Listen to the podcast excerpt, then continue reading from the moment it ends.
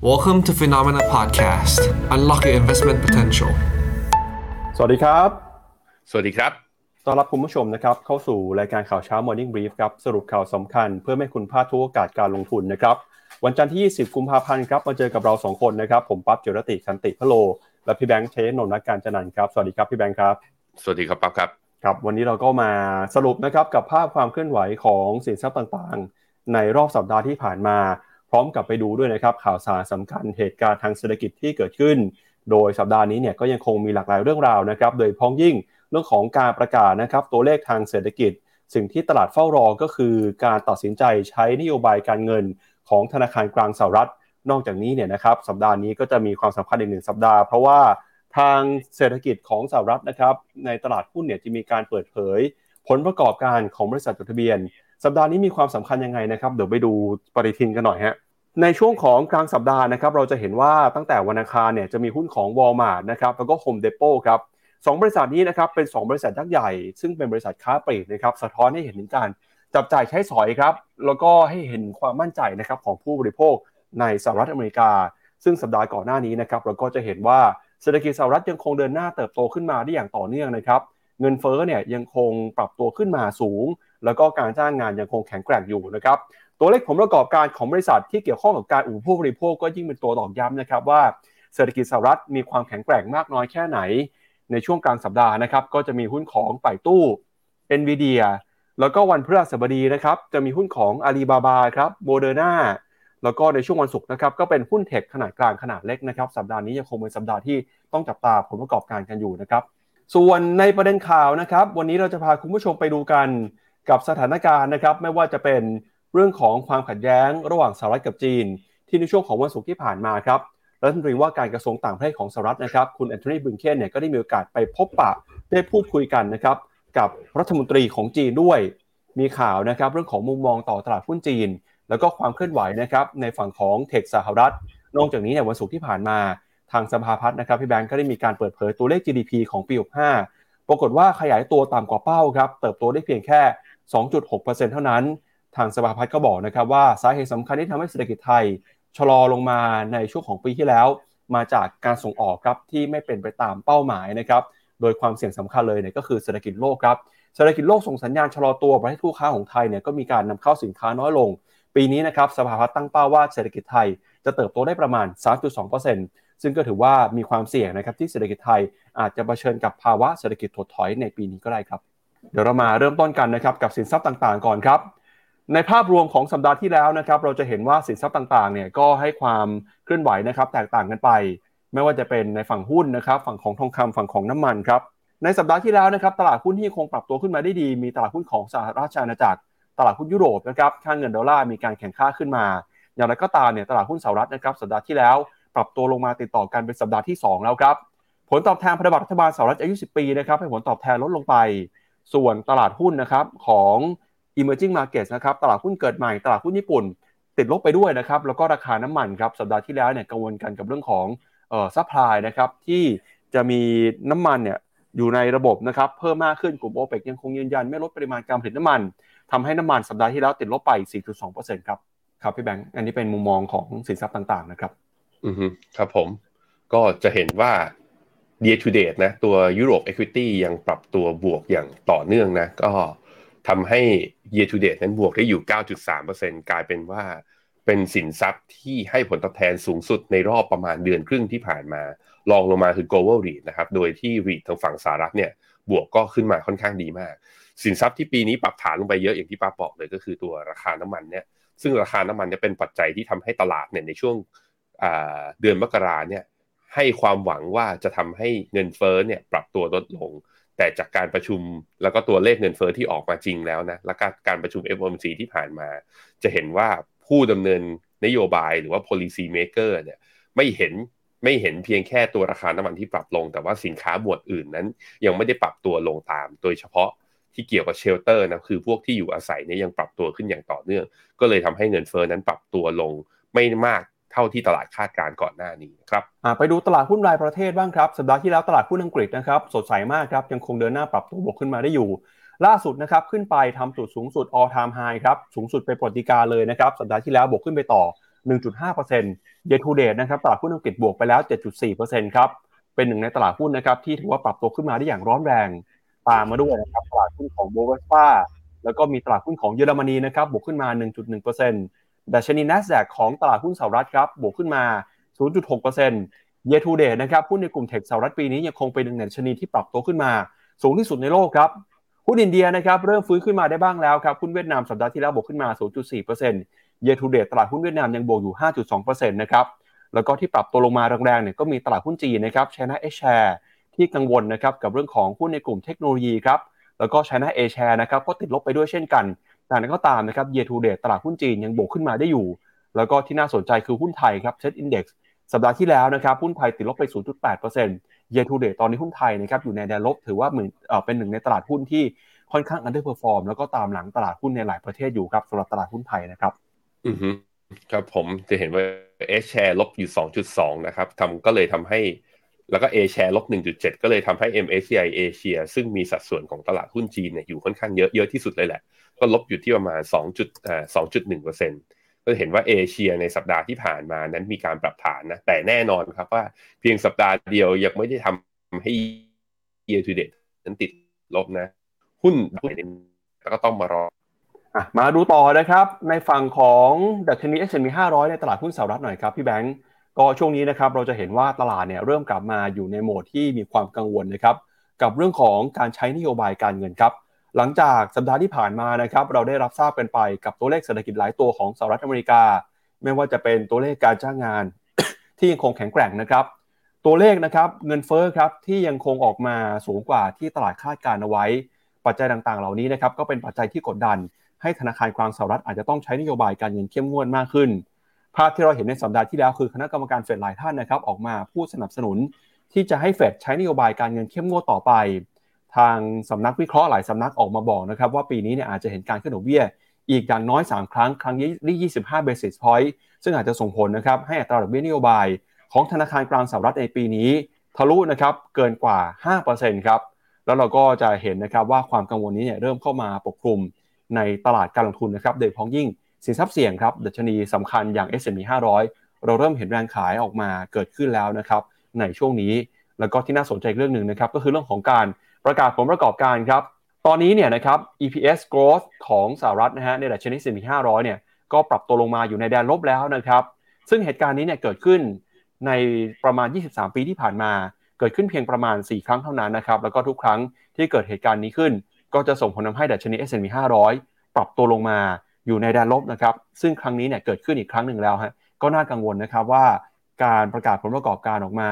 หลายบริษัทนะครับผลประกอบการออกมาต่ำกว่าคาดครับ แล้วก็แสดงถึงความกังวลว่าในปีนี้อาจจะเผชิญกับความไม่แน่นอนทางเศรษฐกิจด้วย ซึ่งปัจจัยนี้นะครับก็เป็นปัจจัยที่กระตุ้นให้เกิดแรงขายออกมาในตลาดหุ้นสหรัฐช่วงนี้ครับ ผมเพิ่งจะมีแชร์ตัว research paper ของ Bank of Bank of America Merrill Lynch ให้ investment team หลายรูปเลยรูปหนึ่งก็คือนี่แหละ earnings revision เนี้ยเป็นตัวหนึ่งที่ทำให้ตลาดปรับฐานลงนอกจากว่าจะเกิดวิกฤตหรือว่าเกิด crisis จริง ๆ คือเป็นผลที่ตามมากัน บางทีคือเกิด crisis คนกลัวตลาดปรับฐาน คนไม่จับจ่ายใช้สอย ก็เลยทำให้ e a r n i n g ลง หรือบางทีไม่มีอะไรเลยแค่ e a r n i n g ลง จากเหตุก็คือก่อนหน้านี้อาจจะมีดีมานที่เยอะเกินไปแล้วมีการชะลอ ก็ทำให้ตัว e a r n i n g เนี่ยมีโอกาสลงมาได้ เพราะฉะนั้นก็ยังประมาทไม่ได้นะครับว่าดัชนี S&P 500 ปีนี้จะกลับไปเป็นขาขึ้นหรือยัง แต่ถ้าดูในกราฟอันนี้ผมพากราฟมาดู S&P 500 ใน time frame ที่ต่างกันก็คือ เป็นชาร์ตแบบ weekly chart คือ1สัป1แท่งเท่ากับ 1 สัปดาห์ ย้อนหลังกลับไปนับตั้งแต่ปี 2018 จนถึงปี 2023 เนี่ยจะเห็นว่า S&P 500 เนี่ยหลุดเส้นค่าเฉลี่ย 200 วันลงไป หรือว่าใช้เส้นนี้เป็นเส้นทดสอบเนี่ยประมาณ 3 ครั้งในช่วง 5 ปีที่ผ่านมา ครั้งแรกคือเดือนธันวาปี 2018 ครั้งที่ 2 ก็คือตอนโควิดนะ ตอนเดือนธันวาปี 2018 เกิดอะไรขึ้นก็คือตัวเทรดวอลกับเทควอลระหว่างสหรัฐกับจีน แล้วก็มีปี 2020 ตอนเดือนมีนา ตอนนั้นก็คือโควิดใช่ไหมแล้วก็มีรอบล่าสุดก็คือตอนเดือนตุลาที่เฟดขึ้นดอกเบี้ยครั้งละ 75 basis point รัวๆ จะเห็นว่าทดสอบแล้วก็สามารถดีดกลับขึ้นมาได้ แล้วตอนเนี้ยดูนะ ตรงแถวๆ3,006เนี่ยคือ S&P ทำนิวโลแต่ MACD กับ RSI ยกคือทำภาพแบบ bullish divergence แถมไอตอนช่วงเมื่อตอนกลางเดือนมกราเนี่ยเพิ่งจะดีดทะลุ ไอตัวดาวเทรนเพิ่งขึ้นมาได้ด้วยเช่นเดียวกัน นั่นมันเป็นสิ่งที่ขัดแย้งกันระดับหนึ่งคือ e a r n i n g กำลังปรับลง แต่สัญญาณทางเทคนิคกำลังบอกเราว่า S&P อาจจะผ่านจุดต่ำสุดไปแล้ว ต้องมาดูครับมันมีสักอย่างถูกนี่แหละ ก็คือไม่ e a r n i n g แค่ปรับลงช่วงสั้น ก็แปลว่าไอตัวกราฟที่เราเห็นเนี่ยเป็น bullish divergence แบบเขาเรียกว่าเป็น false signal ก็คือเป็น bullish bullish divergence หลอกๆ แล้วอาจจะมีการปรับฐานลงมาก็ได้ มันแล้วแต่ว่าทางใดทางหนึ่งน่าจะเกิด แต่ผมให้น้ำหนักไปทางว่าเอสทางเทคนิคนะ คือก็ต้องยอมรับอย่างหนึ่งว่า ผมเป็นพวกดูสัญญาณทางเทคนิคเป็นหลักไงผมก็เลยมองว่าไหนๆมันผ่านขึ้นไปแล้ว ก็ไม่น่าจะหลุดลงไปหรือเปล่า ตรงนี้เป็นแค่น้อยช่วงสั้นหรือเปล่า เราต้องจับตาดูกันต่อนะครับ ไปดูแผนที่ของหุ้นในดัชนี S&P 500 หน่อยนะครับ ว่าตั้งแต่ต้นปีที่ผ่านมาครับ หุ้นตัวไหนสร้างผลตอบแทนเป็นยังไงบ้าง อย่างที่เราบอกไปนะครับว่า year to date หรือว่าราคาตั้งแต่ต้นปีเนี่ยดัชนี S&P 500 นะครับยังให้ผลตอบแทนเป็นบวกอยู่ โดยบวกได้ประมาณ 6.2%นะครับแม้ว่าจะติดลบมาติดต่อกัน 2 สัปดาห์แล้วก็ตามครับ โดยหุ้นนะครับที่คงสร้างผลตอบแทนได้ดีเนี่ยก็คือหุ้นในกลุ่มเทคโนโลยีนะครับแม้เป็นหุ้นของ Apple ครับที่ year to date บวกขึ้นมาได้ 17% Nvidia บวกขึ้นมา 44%นะครับแล้วก็ Microsoft บวกขึ้นมา 6% Google บวก 5 Meta บวกขึ้นมาได้ 40%เลยนะครับ แล้วก็หุ้นในกลุ่มสถาบันการเงินครับหลายตัวก็ยังบวกขึ้นมาได้ดี ไม่ว่าเป็น Wells Fargo บวกขึ้นมา 14%มีหุ้นของ Morgan Stanley นะครับบวกขึ้นมา 16% JP Morgan Bank of America บวกขึ้นมา 5-6%เลยนะครับขณะที่หุ้นในกลุ่มค้าปลีกครับไม่ว่าเป็น Amazon Walmart Home Depot ก็ยังบวกได้อยู่นะครับแล้วก็ที่สดใสมาก ๆ เลยหนึ่งตัวก็คือหุ้นของ Tesla ครับ Year to date นะครับราคาหุ้น Tesla บวกขึ้นมาแล้ว 75%ครับ แล้วก็แน่นอนนะครับว่าพอมีหุ้นที่บวกขึ้นมาแรงๆเนี่ยอาจจะมีบางกลุ่มที่ตลาดยังไม่ค่อยชอบนะครับโดยพ้องยิ่งหุ้นในกลุ่ม healthcare ครับหุ้นหลายตัวในกลุ่ม healthcare ยังติดลบอยู่นะครับกลุ่มที่เกี่ยวข้องกับการอุปโภคบริโภคก็ยังปรับตัวลงมากลุ่มน้ำมันก็ลบด้วยเช่นกันครับ เรามาดูต่อนะครับกับหุ้นนะครับในอีกออหนึ่งตลาดนะครับก็คือมาดูอีกหนึ่งสินทรัพย์นะครับว่าในฝั่งของ equity performance ครับ มี performance หรือว่ามี thematic ไหนบ้างนะครับ ที่ให้ผลตอบแทนได้ดีในช่วงสัปดาห์ที่แล้ว กลุ่ม blockchain ครับ สัปดาห์ที่แล้วจึงบวกขึ้นมาร้อนแรงนะครับ บวกขึ้นมา 17% e-sport บวกขึ้นมา 2.8% global luxury นะครับ บวกขึ้นมา 2.2%แล้วก็ sustainable energy บวกขึ้นมา 0.5%ส่วนในกลุ่ม global cloud ครับ บวกขึ้นมา 0.3%สัปดาห์ที่แล้วในกลุ่มที่ปรับตัวลงมานะครับ มี 3 กลุ่มด้วยกันคือกลุ่ม healthcare semiconductor แล้วก็ cyber security ครับพี่แบงค์อือครับผม ผมพามาดูกราฟบิตคอยเป็นกราฟวีคนะ จะได้เห็นภาพใหญ่ๆกันบ้าง เราไม่ค่อยดูกราฟวีคสัปดาห์ที่แล้วบิตคอยดีดขึ้นมาประมาณ 11.4%ในขณะที่อีเทเรียมเนี่ยดีดขึ้นมาอยู่แถวๆประมาณ 10%ใกล้เคียงกัน แต่จะเห็นว่าเมื่อกี้ที่ปั๊บรายงานไปหุ้นบล็อกเชนบวกแรงกว่าบิตคอยซะอีก แต่ถ้าดูเป็นทางฝั่งในทางเทคนิคอลชาร์ตในกราฟวีคลี่นะครับ จะเห็นว่า เส้นค่าเฉลี่ย 200 สัปดาห์นั้น น่าจะเป็นแนวต้านสำคัญที่บิตคอยนั้นยังไม่สามารถผ่านได้ ก็มีคนถามผมเข้ามานะ เพื่อนๆเนี่ยถามเข้ามาในไลน์แล้วก็เจอหน้ากันก็ถามด้วยว่าบิตคอยเนี่ยดีดขึ้นมาขนาดนี้แล้วซื้อได้หรือยัง ถ้าดูที่กราฟรายสัปดาห์แล้วถ้าคุณเป็นนักลงทุนสายแบบซื้อแล้วเพื่อถือถือยาวๆเนี่ย หวังว่ามันจะกลับไปที่สามหมื่นสี่หมื่นห้าหมื่นนะผมคิดว่าก็รอให้มันผ่านเส้นค่าเฉลี่ย 200 สัปดาห์เนี่ย ตอนนี้ก็อยู่แถวๆสองหมื่นห้าเพราะนั้นก็เอาสองหมื่นห้าเป็นตัวตัดสินใจเลยว่า ผ่านขึ้นไปเมื่อไหร่ แล้วขอให้ปิดสัปดาห์นั้นนะได้นะ ผมคิดว่าก็น่าสนใจนะครับ แต่ถ้ายังไม่ได้ผมคิดว่าก็ต้องรอดูหน่อย เพราะว่าถ้ากลับมาดูกราฟรายเดย์ให้ดูฮะกราฟรายเดย์เนี่ยก็จะเห็นว่าตรงแถวๆเนี่ยสองหมื่นสองสองหมื่นสี่พันเจ็ดร้อยสองหมื่นสี่พันแปดร้อยมันเป็นจุดสูงสุดเดิมของเมื่อตอนเดือนสิงหา ตรงนี้ก็เป็นแนวต้านสำคัญอีกตัวหนึ่งเหมือนกันที่ บิตคอยถ้ายังไม่ผ่านไปก็แปลว่ายังไม่ได้ขาดขึ้นเต็มที่สัทีเดียวนะครับมาดูต่อนะครับกับอีกหนึ่งสินทรัพย์ที่น่าสนใจนะครับก็คือเอ่อในฝั่งของหุ้นเนี่ยนะครับที่บอกว่ามี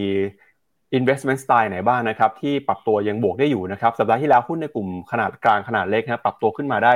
ค่อนข้างดีนะครับก็บวกขึ้นมา outperform กับหุ้นกลุ่มอื่นๆไม่ว่าจะเป็น growth stock quality stock large cap นะครับ value หรือว่า momentum index ก็ตามนะครับก็ สัปดาห์ที่แล้วเป็นสัปดาห์ของหุ้นขนาดกลางขนาดเล็กนะครับมาดูต่อครับที่ฝั่งของค่าเงินบ้างครับ สัปดาห์ที่แล้วนะครับค่าเงินดอลลาร์แข็งค่าขึ้นมา 0.2% year to date นะครับดอลลาร์แข็งค่าเล็กน้อยประมาณ 0.3%ครับค่าเงินที่อ่อนค่าไปนะครับก็มีค่าเงินบาทครับสัปดาห์ที่แล้วเงินบาทเริ่มกลับมาอ่อนค่าอีกแล้วนะครับพี่แบงค์แล้วก็อ่อนค่าอย่างรวดเร็วด้วย เพราะว่าอ่อนค่าไปถึง 2%เลยฮะเงินเยนก็อ่อนค่าเช่นกันนะครับเงินแคนาเดียนดอลลาร์เงินหยวน เงินดองของเวียดนามนะครับเงินปอนเงินสวิตฟังก็ถืออ่อนค่ากันไปทั่วหน้าเลยฮะก็เงินบาทเนี่ยสัปดาห์ที่แล้วอ่อนค่าค่อนข้างเร็วนะครับเมื่อเทียบกับค่าเงินดอลลาร์สหรัฐครับตัวดอลลาร์อินเด็กซ์เนี่ยถ้าดูเป็นราย year to date แต่มันอาจจะดูปรับไม่เยอะนะ แต่ว่าถ้าดูเป็นราย 2 สัปดาห์ที่ผ่านมาเนี่ยก็จะเห็นว่ามันเริ่มมีการกลับทิศจริงๆนะตั้งแต่เข้าเดือนตุลาเป็นต้นมาเนี่ยดอลลาร์ก็สับกลับสู่โหมดแข็งค่า ซึ่งนี่เป็นสาเหตุสำคัญที่ทำให้ตลาดหุ้น เริ่มปิดสัปดาห์แดงบ้างอย่างที่เราเห็น หรืออย่างตลาดหุ้นจีนตลาดทางฝั่ง MSCI เอเชียเพราะว่าอะไรเพราะว่าดอลลาร์เนี่ยมี correlation กับ 2 สินทรัพย์ค่อนข้างชัดเจน 1 คือตลาดหุ้นทางฝั่ง emerging market หรือตลาดเกิดใหม่ 2 คือทอง ก็คือเมื่อดอลลาร์แข็งเมื่อไหร่ ทั้งหุ้นเอเชียและทองมักจะปรับฐาน ดอลลาร์อ่อนเมื่อไหร่มักจะเป็นผลดีกับหุ้นทางฝั่งนี้และเป็นผลดีกับทอง เพราะนั้นก็ต้องมารอดูกันต่อไปว่าตัวดอลลาร์นั้นจะแข็งค่าต่อเนื่องหรือไม่ ซึ่งเหตุผลของการแข็งค่าของดอลลาร์ก็อย่างที่เรารายงานกันไปตลอดนะครับ ก็คือตลาดเริ่มกลับมาคาดการแล้วว่าเฟดจะขึ้นดอกเบี้ยมากกว่าแค่ 2 ครั้งที่ตลาดเคยประมาณการไว้ ตอนนี้เนี่ยแม้แต่ไปจนถึงเดือนจุลายนะก็คือเดือนกรกฎาความเห็นของตลาดคือมีโอกาสถึง 40%ทีเดียว ที่อาจจะขึ้นดอกเบี้ยไปสูงมากกว่า 5.25 ซึ่งมากกว่าดับพลอตของตัว FOMC ที่มีการประชุมแล้วก็มีการเปิดเผยให้เราได้ทราบกันเมื่อตอนกลางเดือนธันวาการประชุมครั้งสุดท้ายของปีที่แล้วครับมาดูต่อนะครับกับความเคลื่อนไหวของสินทรัพย์อื่นๆกันบ้างนะครับ นอกจากทิศทางของค่าเงินแล้วเนี่ยมาดูที่กองรีดกันหน่อยฮะสัปดาห์ที่แล้วนะครับผลตอบแทนของกองรีดครับในฝั่งออสเตรเลียเนี่ยผลตอบแทนเป็นบวกนะครับยุโรปบวกญี่ปุ่นบวกฮะแต่ฮ่องกงนะครับสัปดาห์ที่แล้วติดลบนะครับติดลบไป 13.4% สิงคโปร์รีสติดลบไป 1.4%ครับ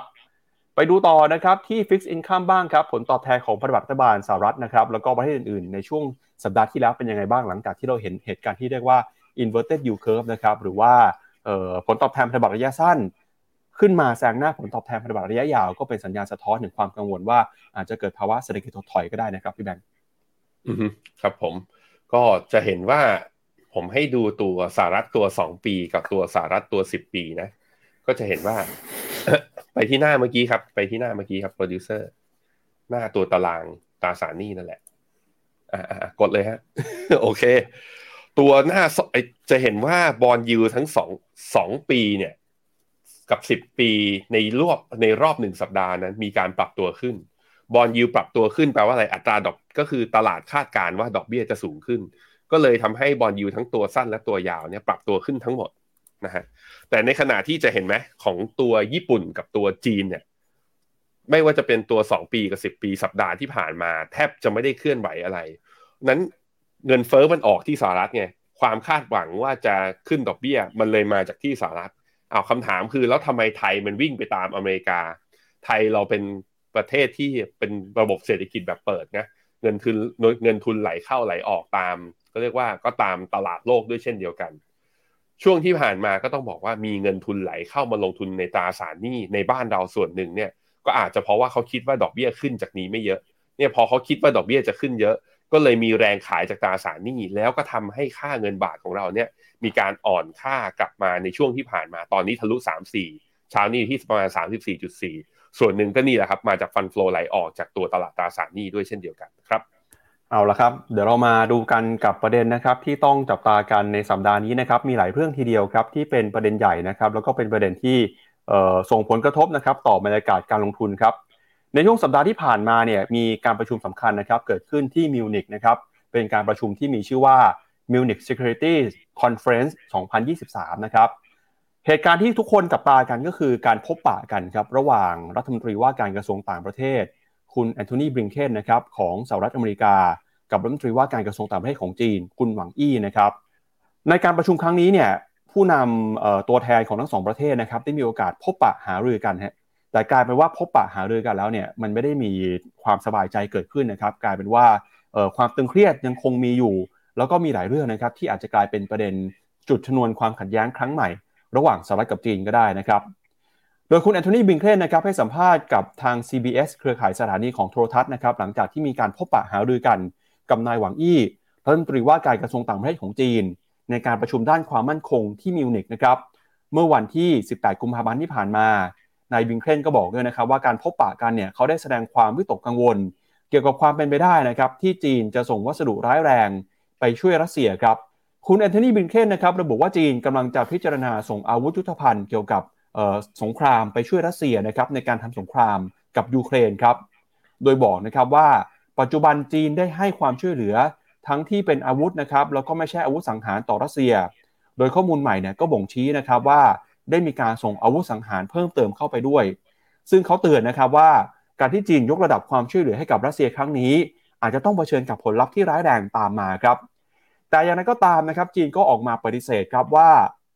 จีนไม่ได้ให้ความช่วยเหลือนะครับเรื่องของอาวุธยุทโธปกรณ์ให้กับรัสเซียแต่อย่างใดครับ คุณบิงเครนบอกนะครับปัจจุบันเนี่ยเห็นบริษัทจีนครับให้ความช่วยเหลือทั้งที่ไม่ใช่อาวุธสังหารแก่รัสเซีย เพื่อใช้ในยูเครน แล้วก็ตอนนี้นะครับสหรัฐก็มีความกังวลจากข้อมูลที่กำลังได้รับ ว่าทางการจีนกำลังจะพิจารณา ให้ความช่วยเหลือทางด้านอาวุธสงครามเพิ่มเติมด้วยนะครับอย่างนั้นก็ตามนะครับคุณบิงเคนก็ไม่ได้บอกว่าสหรัฐเนี่ยได้รับข้อมูลอะไรเกี่ยวกับแผนการของจีน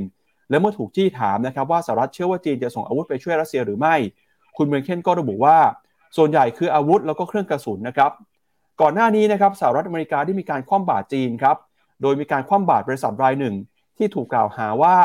ส่งภาพถ่ายดาวเทียมของยูเครน ให้กับกลุ่มทหารรับจ้างนะครับ ซึ่งช่วยรัสเซียรบกับยูเครนครับโดยคุณบลินเคนก็บอกนะครับว่า แน่นอนว่าในจีนนะครับแทบจะไม่มีความแตกต่างระหว่างบริษัทเอกชนกับรัฐบาลนะครับ เพราะฉะนั้นเนี่ยก็เชื่อว่าเรื่องนี้รัฐบาลจีนอาจจะมีส่วนรับรู้แล้วก็มีส่วนเกี่ยวข้องด้วยครับ โดยคุณบลินเคนบอกนะครับว่าการที่จีนให้ความช่วยเหลือเรื่องของอาวุธกับรัสเซีย จะก่อให้เกิดปัญหาร้ายแรง กับความสัมพันธ์ระหว่างจีนกับสหรัฐ แล้วก็ตอนนี้นะครับความสัมพันธ์ระหว่างจีนกับสหรัฐเนี่ยก็ถือว่ากำลังเลวร้ายลงมาเรื่อยๆ หลังจากสหรัฐนะครับยิงบอลลูนที่ถูกกล่าวอ้างว่าเป็นของจีน ตกตั้งแต่ช่วงของต้นเดือนกุมภาพันธ์ที่ผ่านมา แล้วก็ทั้งสองฝ่ายนะครับก็มีการเจรจาตอบโต้กันครับ โดยสิ่งที่เกิดขึ้นตอนนี้นะครับสหรัฐเองเนี่ยมีความกังวลเรื่องที่จีนนะครับเข้าไปช่วยรัสเซีย ในการหลบเลี่ยงการถูกชาติตอนตก ความบาดทางเศรษฐกิจ เพื่อเป็นการตอบโต้การรุกรานยูเครน เพราะช่วงที่ผ่านมานะครับการค้าระหว่างจีนกับรัสเซียกำลังขยายตัวขึ้น โดยจีนกลายเป็นหนึ่งในประเทศผู้ซื้อน้ำมันแล้วก็ก๊าซธรรมชาติ รวมไปถึงถ่านหินนะครับรายใหญ่ที่สุดของรัสเซียด้วย อย่างไรก็ตามนะครับในฝั่งของจีนเองก็ออกมาตอบโต้เช่นกันครับ คุณหวังอี้นะครับออกมาบอกว่าจีนไม่ได้นิ่งเฉย หรือว่าราดน้ำมันใส่กองไฟในกรณีสงครามระหว่างรัสเซียกับยูเครน โดยจีนนะครับจะออกเอกสารที่แสดงจุดยืนของประเทศนี้ต่อสงครามในครั้งนี้ครับ โดยจะระบุว่าบุรณภาพแห่งดินแดนของทุกประเทศ ต้องได้รับความเคารพ แล้วก็แนะนำนะครับให้ทุกฝ่ายควรใจเย็นครับแล้วก็คิดอย่างสุขุมรอบคอบ โดยเฉพาะสหายในยุโรปเกี่ยวกับความพยายามที่จะยุติสงครามในครั้งนี้นะครับ นอกจากนี้ก็ยังระบุด้วยว่า กองทัพบบางฝ่ายดูเหมือนว่าจะไม่ต้องการให้การเจรจาประสบความสำเร็จ หรือว่าต้องการให้สงครามยุติโดยเร็ว แต่ก็ไม่ได้ระบุนะครับว่าหมายถึงฝ่ายไหน โดยสำนักข่าวรอยเตอร์นะครับก็มีการอ้างความคิดเห็นของรัฐมนตรีว่าการกระทรวงต่างประเทศของอิตาลีที่บอกนะครับว่า ประธานาธิบดีสีจิ้นผิงครับมีกำหนดการจะกล่าวสุนทรพจน์สันติภาพ เนื่องในวาระครบรอบหนึ่งปีที่รัสเซียยกทัพเข้ามาบุกยูเครน วันที่ 24 กุมภาพันธ์นี้นะครับโดยคุณสีจิ้นผิงเนี่ยก็จะเรียกร้องให้เกิดสันติภาพ โดยอาจจะไม่มีการประณามนะครับเรื่องของการทำสงครามในครั้งนี้ของรัสเซียแต่อย่างใด แล้วก็จีนเองนะครับก็ออกมายืนยันนะครับว่าจะยังคงไม่มีการขอโทษนะครับเรื่องของกรณีบอลลูนสอดแนมอสอดแนมที่ลอยอยู่เหนือน่านฟ้าอเมริกานะครับจนมีข่าวอย่างร้อนแรงไปทั่วโลกในช่วงของสัปดาห์ที่ผ่านมาครับพี่แบงค์อือฮึครับผมก็จนถึงตอนนี้นะบอลเอ่อเรียกว่าวัตถุวัตถุบินได้ลำที่สองสามสี่ ต่อเนื่องจากลำแรก ซึ่งนั้นนะจีนยอมรับว่าเป็นของตน แต่เป็นบอลลูนตรวจสภาพอากาศที่เรียกว่าเสียทิศทางการควบคุมไป เนื่องจากสภาพอากาศที่แปรปรวน แต่สองสามสี่ที่ผ่านมาเนี้ยที่ทางกระทรวงกลาโหมสหรัฐยิงตกไป ยังไม่ทราบสัญชาติ ก็เลยกลายเป็นว่ามีคนก็ออกมาบอกว่ามันคือ UFO หรือเปล่า ซึ่งนั่นแหละเราก็ต้องไปตามดูกันต่อ แต่ว่าอย่างน้อยๆการกลับมาคุยกันเนี้ย ผมคิดว่าก็เป็นจุดหนึ่งแสดงให้เห็นว่า ทั้งคู่ที่อาจจะแข่งก้าวในช่วงที่มีเหตุการณ์ตึงเครียดขึ้นมา มันเป็นการแข่งข้าแข่งก้าวในเชิงยุทธศาสตร์ทางการเมือง แต่ว่าเจตนาลึกๆ แล้วพี่ปับ๊บเขายังอยากจะคุยกัน เขาไม่ได้อยากจะก่อสงคราม อันนั้นนะคือสิ่งที่ผมเห็นนะ ซึ่งต้องค่อยๆดูไปว่าสิ่งเนี้ยถ้านักลงทุนซึมซับข่าวนี้แล้วไม่ได้มี ไม่ได้มีบอลลูนอะไรนะ ไม่ได้มีอะไรที่เป็นเหตุที่จะทำให้ต้องกลับมาตึงเครียดอีกครั้งหนึ่งผมคิดว่าเอาแค่นี้นักลงทุนเป็นสิ่งที่นักลงทุนต้องการแล้ว เพราะว่าบรรยากาศการลงทุนแค่เฉพาะเรื่องเงินเฟ้อแค่เฉพาะเรื่องเฟดขึ้นดอกเบี้ยเนี่ยแค่นี้ก็เดาทางยากแล้วว่าตลาดหุ้นทั้งโลกเนี่ยปีนี้จะดีอย่างเดือนมกราที่ผ่านมาหรือเปล่านะครับครับ อันนี้ก็เป็นเหตุการณ์นะครับเรื่องของการเมืองระหว่างประเทศที่เรายังคงติดตามกันอย่างต่อเนื่อง เพราะว่าเรื่องนี้เนี่ยจะส่งผลนะครับต่อความมั่นใจ แล้วก็บรรยากาศ ในการลงทุนด้วยนะครับขณะที่ในจีนนะครับแม้ว่าจะมีข่าวดีเรื่องของสถานการณ์โควิด ที่คลี่คลายไปจีนมีการเปิดประเทศเศรษฐกิจเริ่มส่งสัญญาณฟื้นตัว แต่ก็ตามเนี่ยสัปดาห์ที่แล้วนะครับมีหนึ่งข่าวที่กระทบกับหุ้นตัวหนึ่งในตลาดหุ้นจีน ก็คือหุ้นของ China r e n a i s s a n c นะครับภาพที่คุณผู้ชมเห็นบนหน้าจอนะครับคือภาพของคุณเปาฝานครับ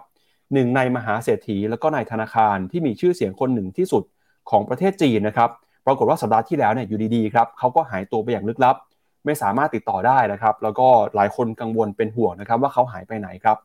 ซึ่งการหายตัวไปครั้งนี้เนี่ยส่งผลทำให้หุ้นของบริษัท China r e n a i s s a n c e นะครับปรับตัวลงมาอย่างรุนแรงเลยทีเดียวครับ China r e n a i s s a n c e นะครับเป็นหนึ่งในวานิธนกิจของจีนครับได้มีการแจ้งข้อมูลต่อตลาดหลักทรัพย์ เมื่อวันพฤหัสที่ 16 กุมภาพันธ์ที่ผ่านมา บอกว่าไม่สามารถติดต่อกับนายเปาฝาน ประธานคณะเจ้าหน้าที่บริหารหรือว่า CEO นะครับของ China r e n a i s s a n c e ได้ ในช่วงหลายวันที่ผ่านมานี้ แล้วก็ไม่มีข้อมูลด้วยนะครับว่าเขาหายตัวไปไหนครับนายเปาฝานะครับเป็นที่ปรึกษาด้านการเงินและการลงทุนให้กับลูกค้ารายใหญ่มากมาย ในจำนวนนี้เนี่ยก็มีตีตีนะครับซึ่งเป็นบริษัทให้บริการรถยนต์รายใหญ่ของจีน แล้วก็มีเหมยถวนด้วยนะครับซึ่งเป็นบริษัทส่งอาหารรายใหญ่ของประเทศครับการออกมาเปิดเผยข้อมูลของบริษัทนะครับของนายเปาฝานก่อให้เกิดความกังวลอีกครั้ง เกี่ยวกับการเดินหน้าปราบปรามการทุจริต ในอุตสาหกรรมการเงิน แล้วก็เทคโนโลยีของจีนนะครับ หุ้นของ China r e n a i s s a n c e ครับปรับตัวลงมาอย่างหนักถึงกว่า 50%คิดเป็นมูลค่านะครับประมาณ 2,800 ล้านฮ่องกงดอลลาร์ หรือว่าประมาณ 12,300 บาทนะครับหลังจากที่บริษัทได้มีการแจ้งต่อผู้ถือหุ้นอย่างเป็นทางการว่า ไม่สามารถติดต่อนายไปเปาฝานได้นะครับโดยบอร์ดบริหารของ China r e n a i s s a n c e ระบุด้วยนะครับว่าตอนนี้เนี่ยบริษัทไม่มีข้อมูลอะไรเลยครับที่จะสามารถบ่งชี้นะครับว่าคุณเปาฝานไปไหนหรือว่าเเกี่ยวข้องกับธุรกิจ หรือว่าทำอะไรอยู่นะครับ โดยข้อมูลของบริษัทเนี่ยบ่งชี้นะครับว่าการติดต่อในเปาฝานไม่ได้ ส่งผลกระทบอย่างหนักครับต่อธุรกิจ แล้วก็การดำเนินการของบริษัทในเครือด้วยนะครับ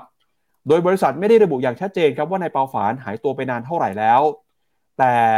สื่อธุรกิจของจีนอย่างไชซินนะครับออกมาบอกว่าตอนนี้เนี่ยพนักงานของเขานะครับติดต่อเขาไม่ได้เป็นเวลา 2 วัน ก็คือตั้งแต่วันที่ 17นะครับถ้ารวมจนถึงวันนี้เนี่ย น่าจะหายตัวไปประมาณ 1 สัปดาห์แล้วนะครับ ซึ่งสำนักข่าว BBC ก็ได้มีการเข้าไปขอความคิดเห็นนะครับ โดย China r a y 2เนี่ยก็ไม่ได้ออกมาให้ความเห็นเพิ่มเติมอย่างไร เพียงแต่แจ้งข้อมูลว่าได้มีการให้ข้อมูลทั้งหมดกับทางตลาดหลักทรัพย์ของฮ่องกงไปแล้วนะครับ ก่อนหน้านี้ครับมีการรายงานข่าวว่านายฉงหลินนะครับประธานของ China r a y 2ถูกทางการจีนควบคุมตัว เมื่อเดือนกันยายนของปีที่แล้ว โดยมีความเกี่ยวข้องนะครับกับงานที่เขาเคยทำให้กับธนาคาร ICBC ของทางการจีนครับ โดย China r e n a i s s a n c e นะครับก็ไม่ได้ความเห็นเกี่ยวกับสถานการณ์ของนายฉงนะครับ แต่ก็มีความเกี่ยวข้องกันก่อนหน้านี้นะครับ ซึ่งตอนนี้เนี่ยก็จะเห็นว่าทาง China r e n a i s s a n c e นะครับไม่ได้มีการใส่ชื่อหรือว่าปรากฏชื่อของคุณฉงหลินนะครับเป็นผู้บริหารของบริษัทหรือว่าเว็บไซต์ หรือว่าในรายงานฉบับการดำเนินงานผลการดำเนินงานของบริษัทล่าสุดแต่อย่างใด โดยคุณเปาฝานะครับปีนี้อายุ 52 ปีครับเคยทำงานให้กับสถาบันการเงินชั้นนำอย่างมองแกนแซลลี่แล้วก็เครดิตสวิสนะครับ ก่อนที่จะมีการก่อตั้ง China r e n a i s s a n c e ในปี 2005 บริษัทของเขานะครับดูแลการเสนอขายหุ้นสามัญให้กับประชาชนทั่วไปหรือว่า IPO ของยักษ์ใหญ่อินเทอร์เน็ตนะครับของจีนหลายราย ไม่ว่าจะเป็น JD.com ไคว่โช่วรวมไปถึงการนำตีตีนะครับผู้ให้บริการแอปพลิเคชัน เรียกรถยนต์ยักษ์ใหญ่ของจีนเนี่ยเข้ามาในตลาดหลักทรัพย์นิวยอร์กด้วย ซึ่งการหายตัวไปของนายเปาฝานนะครับทำให้หลายคน คิดไปถึงการหายตัวอย่างกระทันหัน ของธุรกิจชาวจีนฮ่องกงนะครับหลายคนในช่วงเวลาหนึ่ง โดยที่ไม่มีคำอธิบายใด ๆ นิตยสารฟอ b นะครับก็รายงานว่า มหาเศรษฐีจำนวนหนึ่งของจีนหายสาบสูญไปนะครับโดยหลายกรณีเนี่ยถูกตกเป็นผู้ต้องสงสัยว่ามีการเกี่ยวข้องกับเรื่องของการทุจริตคอร์รัปชันเรื่องของภาษี หรือว่าการสอบสวนนะครับเรื่องของการประพฤติมิชอบอื่นๆ โดยสำหรับบุคคลที่มีชื่อเสียงนะครับที่เคยหายตัวไปก่อนหน้านี้ ก็มีตั้งแต่ในช่วงของปี 2015 ครับ นายกัวกวงชาง ประธานกรรมการของบริษัทโฟซันกรุ๊ปนะครับบริษัท holdings ที่ลงทุนในหลากหลายสินทรัพย์เนี่ยก็หายตัวไปนะครับ ก่อนหน้านี้เขาเคยถูกขนานนามว่าเป็นวอร์เรนบัฟเฟตของจีน แล้วก็ปี 2017 นะครับก็มีนายเซียวเจี้ยนหัว นักธุรกิจแคนาดาเชื้อสายจีน ซึ่งเป็นเจ้าของบริษัท Tomorrow Group นะครับถูกลักพาตัวไประหว่างที่เข้าไปพักโรงแรมที่ฮ่องกงแล้วก็เพิ่งจะถูกตัดสินจำคุกนะครับในข้อหาทุจริต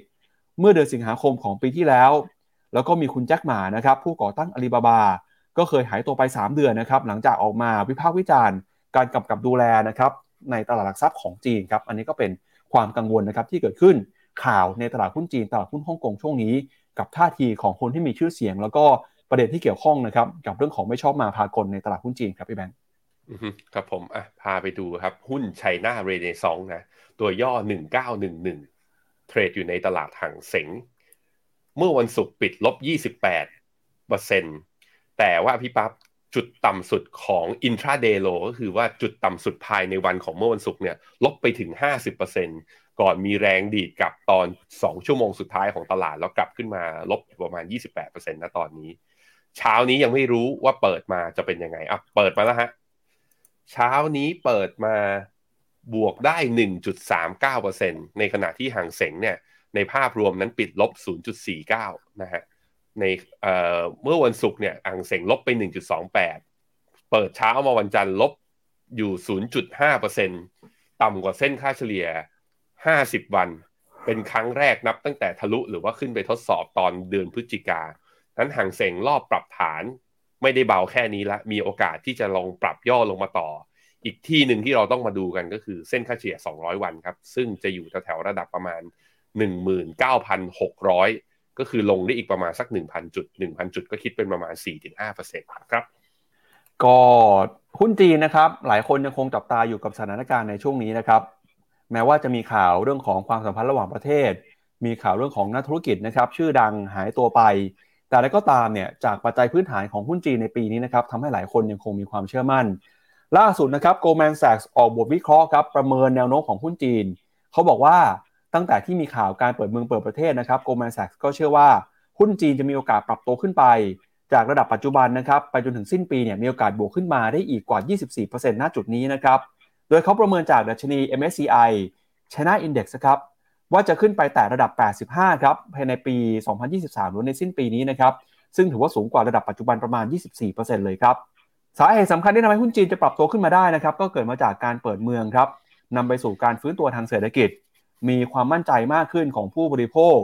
การจับจ่ายใช้สอยฟื้นตัวขึ้นมานะครับซึ่งปัจจัยต่างๆ เหล่านี้เนี่ยจะส่งผลกระทบนะครับไปยังผลประกอบการของบริษัทจดทะเบียน Goldman Sachs ครับเชื่อว่า บริษัทนะครับของจีนจะได้ประโยชน์จากการเปิดเมืองครั้งนี้ แล้วก็จะส่งผลนะครับให้ผลประกอบการออกมาสดใสนะครับ เรียกได้ว่าฟื้นตัวอย่างร้อนแรงเลยทีเดียวครับพี่แบงค์อืมครับผม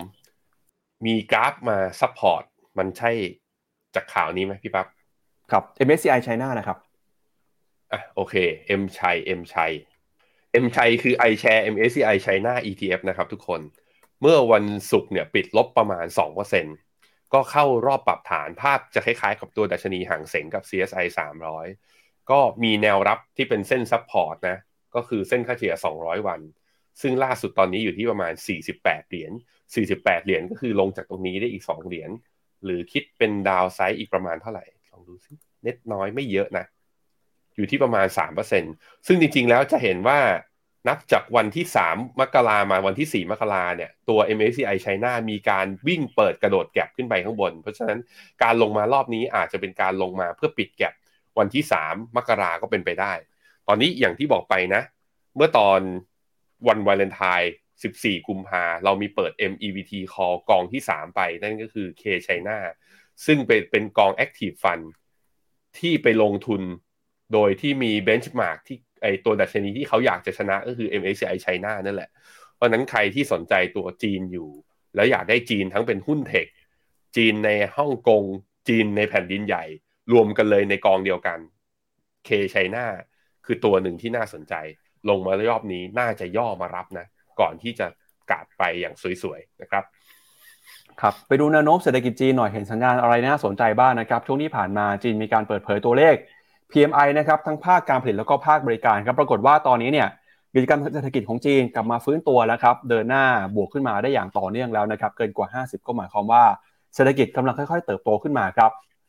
ส่วนตลาดหุ้นจีนนะครับพี่แบงค์ล่าสุดเนี่ยการปรับตัวขึ้นมาในรอบนี้อาจทำให้มูลค่าของหุ้นจีนเปลี่ยนแปลงไปหรือเปล่า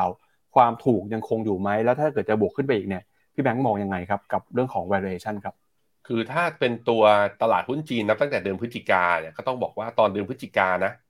ตอนนั้น PE ของหุ้นจีนเนี่ยอยู่ในระดับ PE อยู่ที่ลบสอง standard deviation อยู่ในเนี้ยถ้าดูเนี่ย แล้วมันก็ดีดขึ้นมา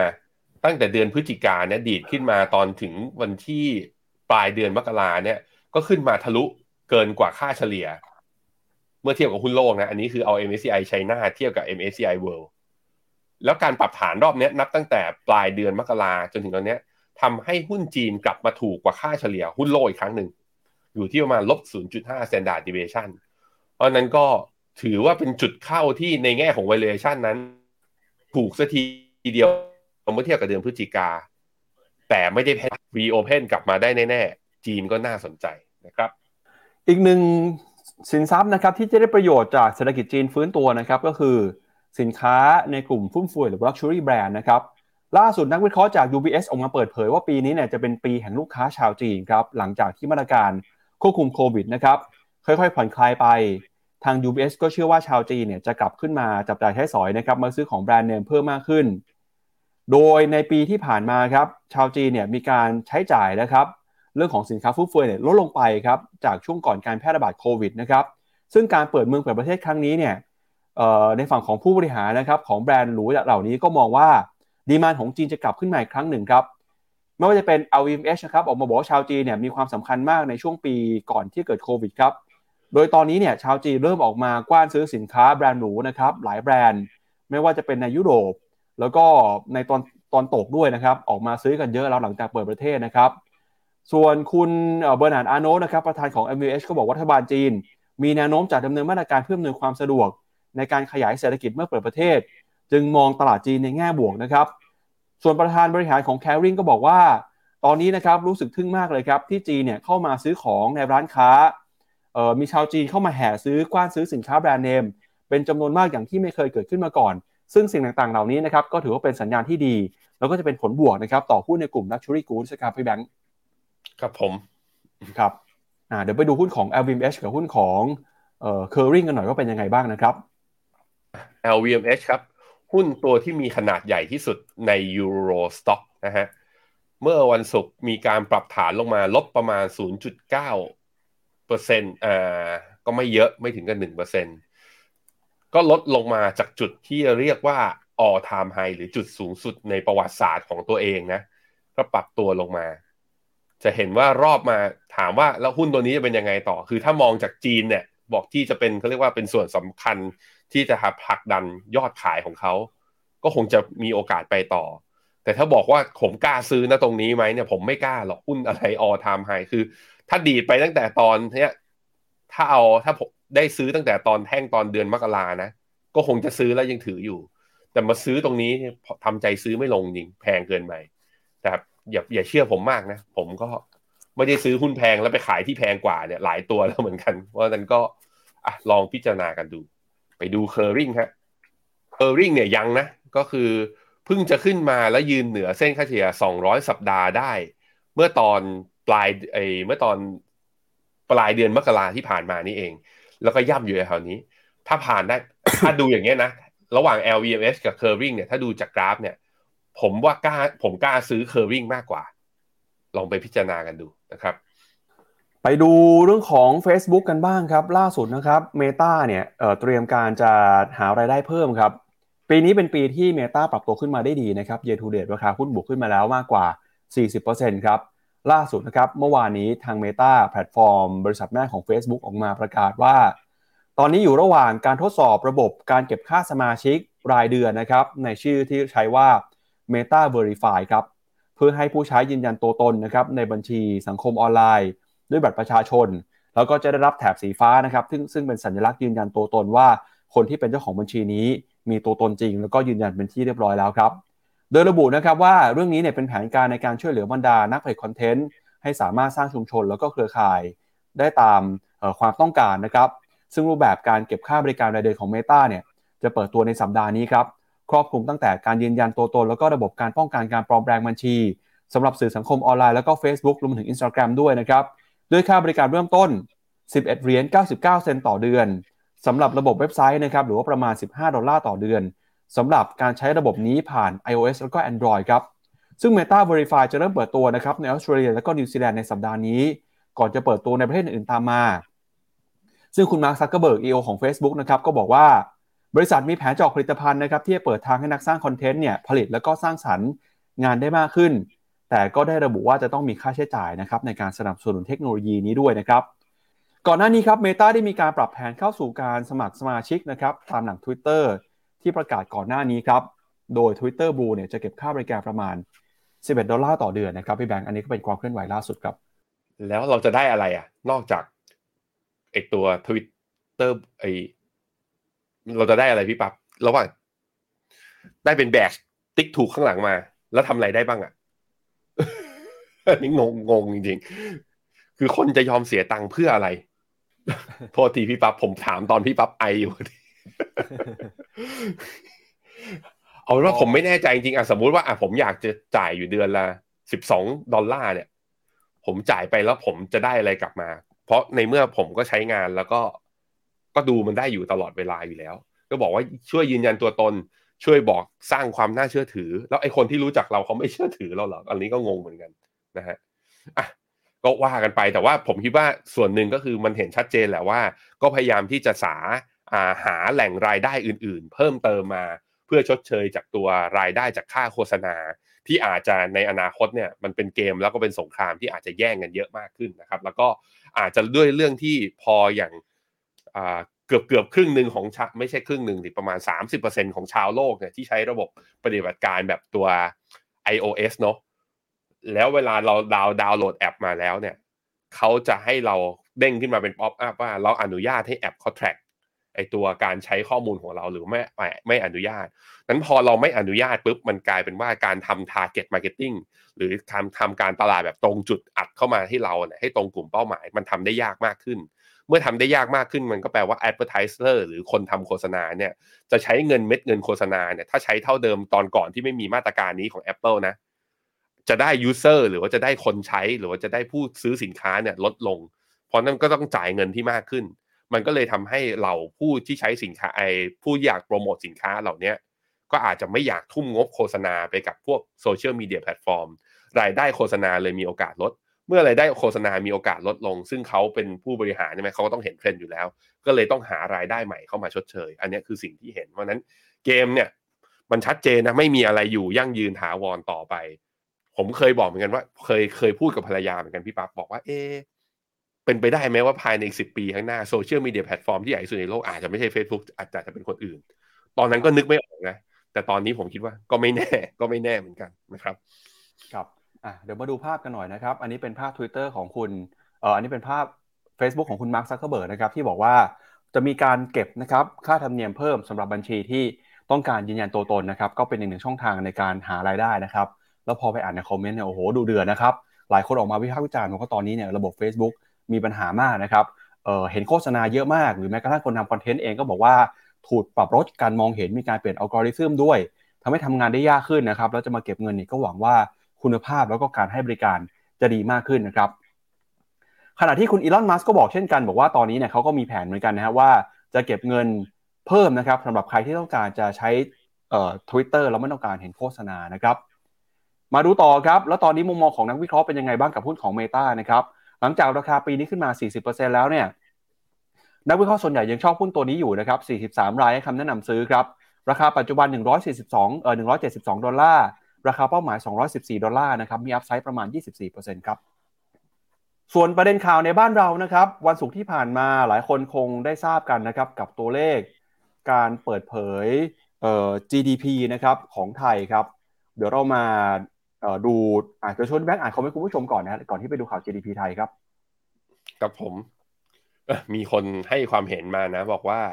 เป็นการจ่ายเงินเพื่อ verify ที่ยากแก่การแฮ็กมากขึ้น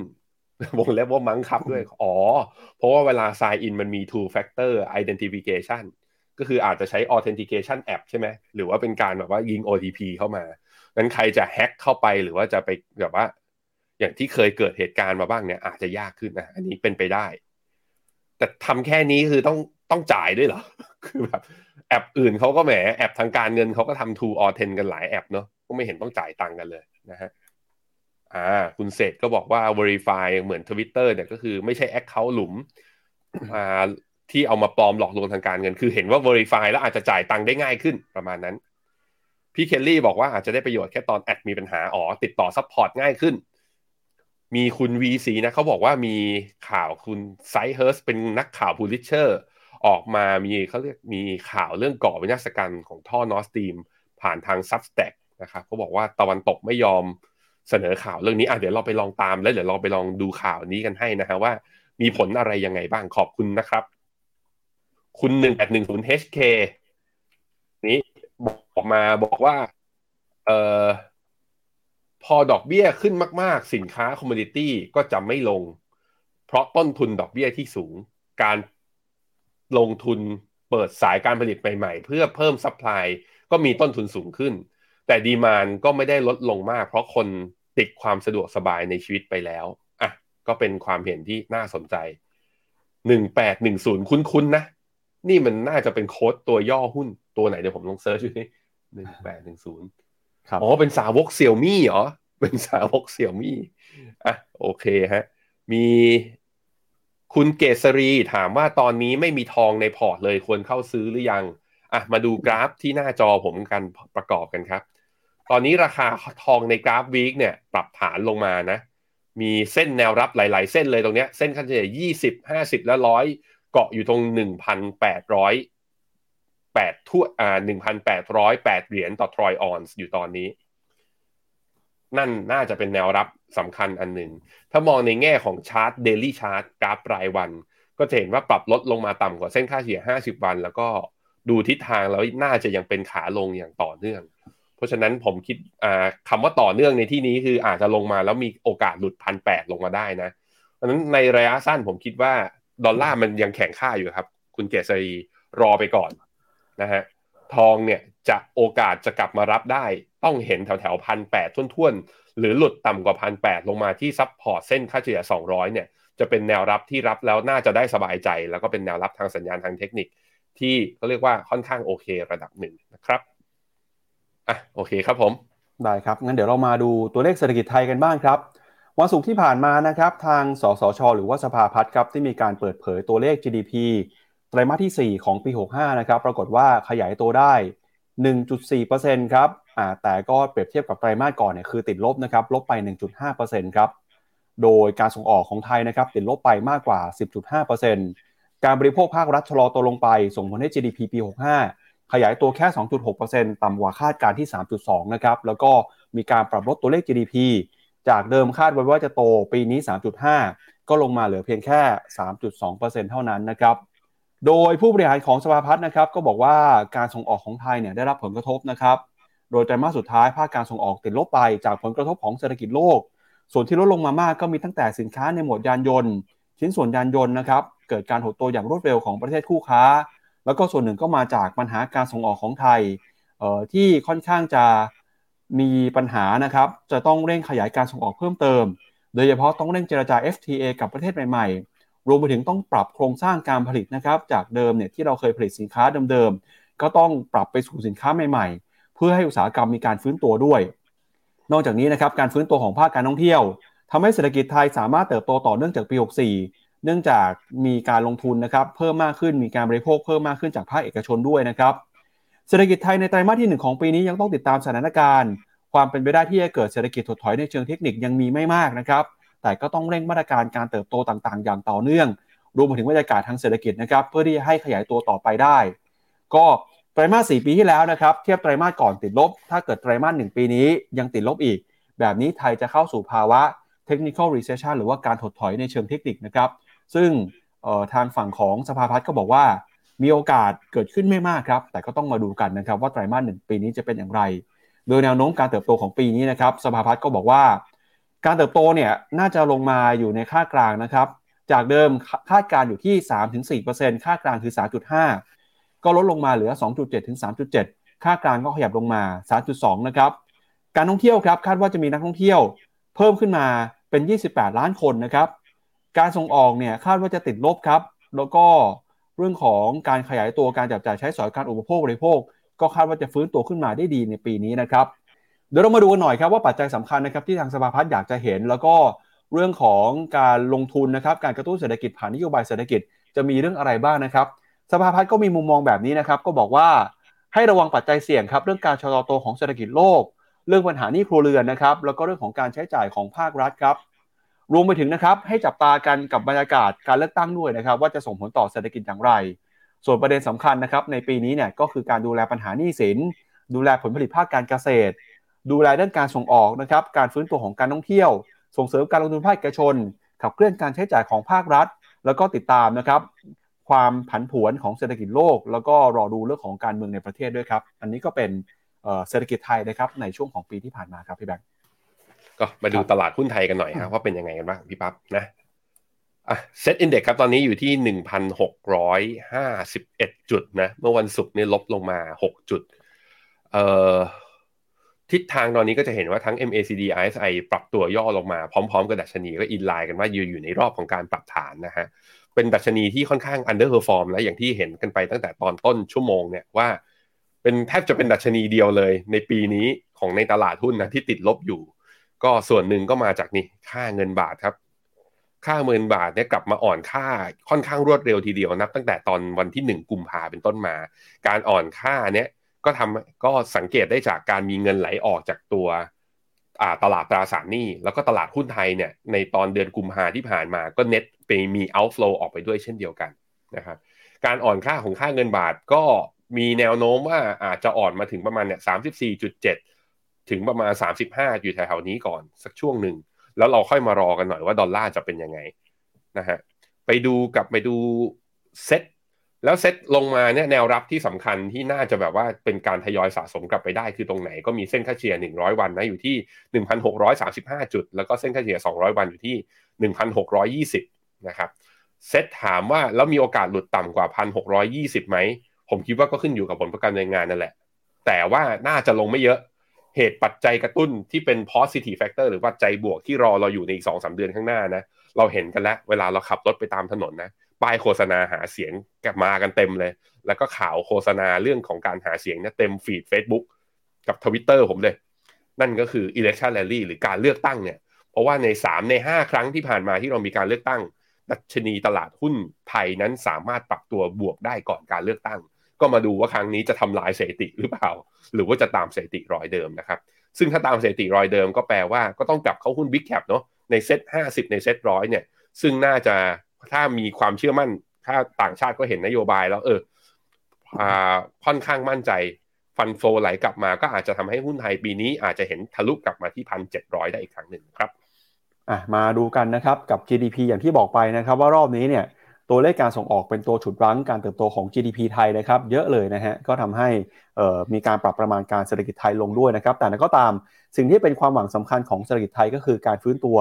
ของนักท่องเที่ยวชาวจีนนะครับที่เราจะเห็นว่า ตัวเลขท่องเที่ยวเนี่ยค่อยๆปรับตัวเพิ่มขึ้นมาเรื่อยๆนะครับปีนี้บอกว่าเป้าของสภาพัฒน์อยู่ที่ประมาณ 28 ล้านรายนะครับแล้วก็อีกหนึ่งเรื่องที่ต้องจับตากันก็คือเรื่องของการใช้จ่ายงบประมาณนะครับ ก็ตอนนี้เนี่ยเรื่องของหนี้สาธารณะของไทยต่อ GDP อยู่ที่ประมาณ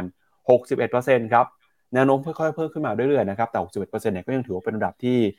ไม่ได้มีความน่ากังวลแต่อย่างใดนะครับ ก็ยังอยู่ใน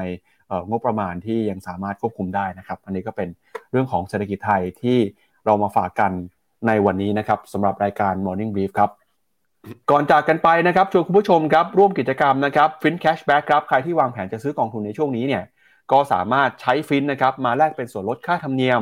การซื้อกองทุนได้จากบลจนะครับโดยลดได้สูงสุดถึง 20%เลยทีเดียวครับ ไม่ว่าจะเป็นการซื้อกองทุนนะครับกองทุนรวมหุ้น ตราสารทางเลือกตราสารหนี้โลกทุกชนิดเลยยกเว้นกองตราสารหนี้ของไทยนะครับเข้าไปดูเงื่อนไขได้ที่เว็บไซต์ phenomena.com นะครับ เอาละครับ และนี่ก็เป็นทั้งหมดนะครับของรายการข่าวเช้า Morning Brief วันนี้ครับ เราสองคนแล้วก็ทีมงานลาคุณผู้ชมไปก่อนนะครับพรุ่งนี้กลับมาเจอกันใหม่ครับ วันนี้สวัสดีครับฟิโนเมนาเอ็กซ์คลูซีฟบริการที่ปรึกษาการลงทุนส่วนบุคคล ที่จะช่วยให้เป้าหมายการลงทุนของคุณ เดินทางสู่ความสำเร็จ ไม่ว่าคุณจะเป็นนักลงทุนสายไหน เริ่มต้นที่ 5 0 0 0 0 0 บาท สมัครเลยที่ f i n o m e f i n o m e n a e x c l u s i v e หรือ line at f i n o m e n a p o r t คำเตือน ผู้ลงทุนควรทำความเข้าใจลักษณะสินค้า เงื่อนไขผลตอบแทน และความเสี่ยงก่อนตัดสินใจลงทุน